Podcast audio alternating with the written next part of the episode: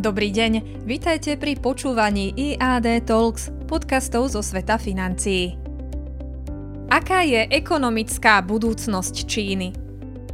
V nedeľu zažila Čína kongres komunistickej strany, ktorý sa zaoberal zvolením svojho súčasného lídra Xi Jinpinga do tretieho vládnúceho obdobia – Súčasný precedens predchádzajúcich lídrov Číny sa viazal vždy na dve 5-ročné obdobia, a to najmä z dôvodu, aby moc nebola kumulovaná v rukách jedného muža.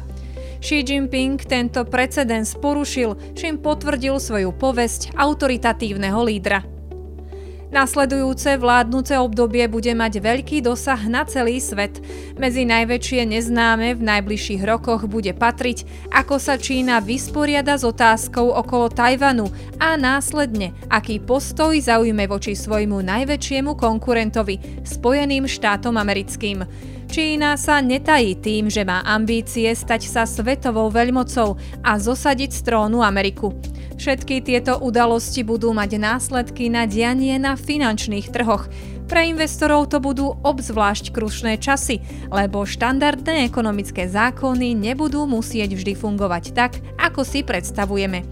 Xi Jinping už v minulosti viackrát ukázal, že ekonomické zákony sú podriadené zákonom strany, aj keď to má znamenať obrovskú stratu bohatstva pre istú časť spoločnosti. Za zmienku stojí regulácia čínskych technologických firiem, ktoré istú dobu patrili medzi najlepšie na svete. Mnohé z nich stratili svoje vedúce postavenie vo svete a teraz zápasia o holé prežitie.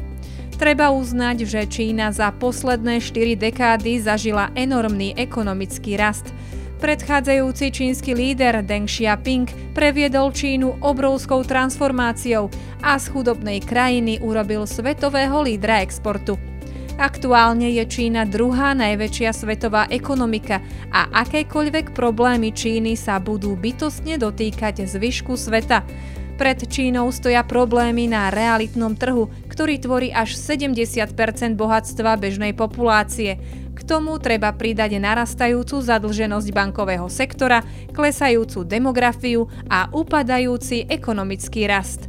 To, ako sa Čína vysporiada s týmito problémami a s výzvami, ktoré pred ňou stoja, bude do veľkej miery záležať na rozhodnutiach lídra Xi Jinpinga.